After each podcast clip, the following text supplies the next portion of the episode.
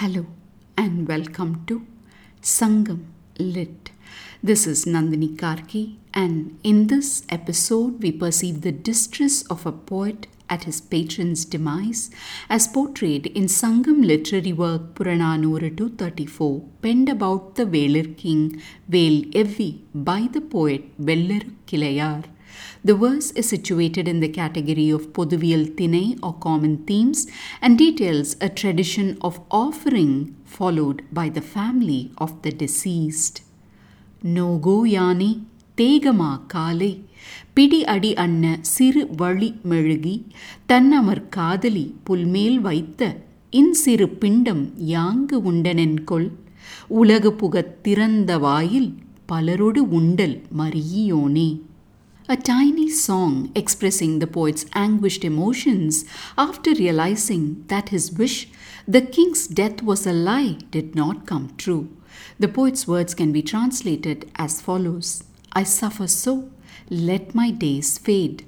A small space the size of an elephant's foot his loving wife washes and places here a small sweet offering on the grass.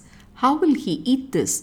For he was one who opened his gates for the whole world to enter and always delighted in partaking his food with many. Let's delve into the words of this verse. Like poet Avvayar, this poet too wishes his days are no more, detailing his deep suffering at the loss of his king.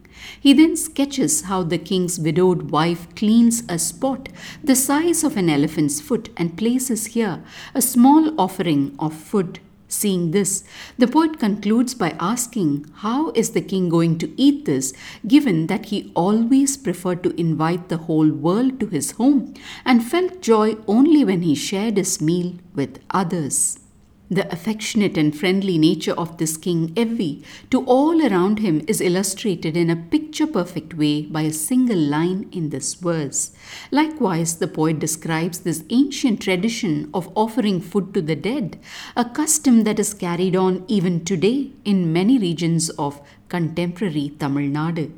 The most striking aspect in this verse is the kind of devotion inspired by such patrons in the hearts of Sangam poets who knew them.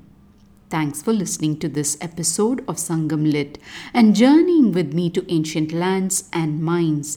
Please visit nandinikarki.com to share your thoughts and do spread the word about Sangam Lit. Until next time, Nandri Vanakkam.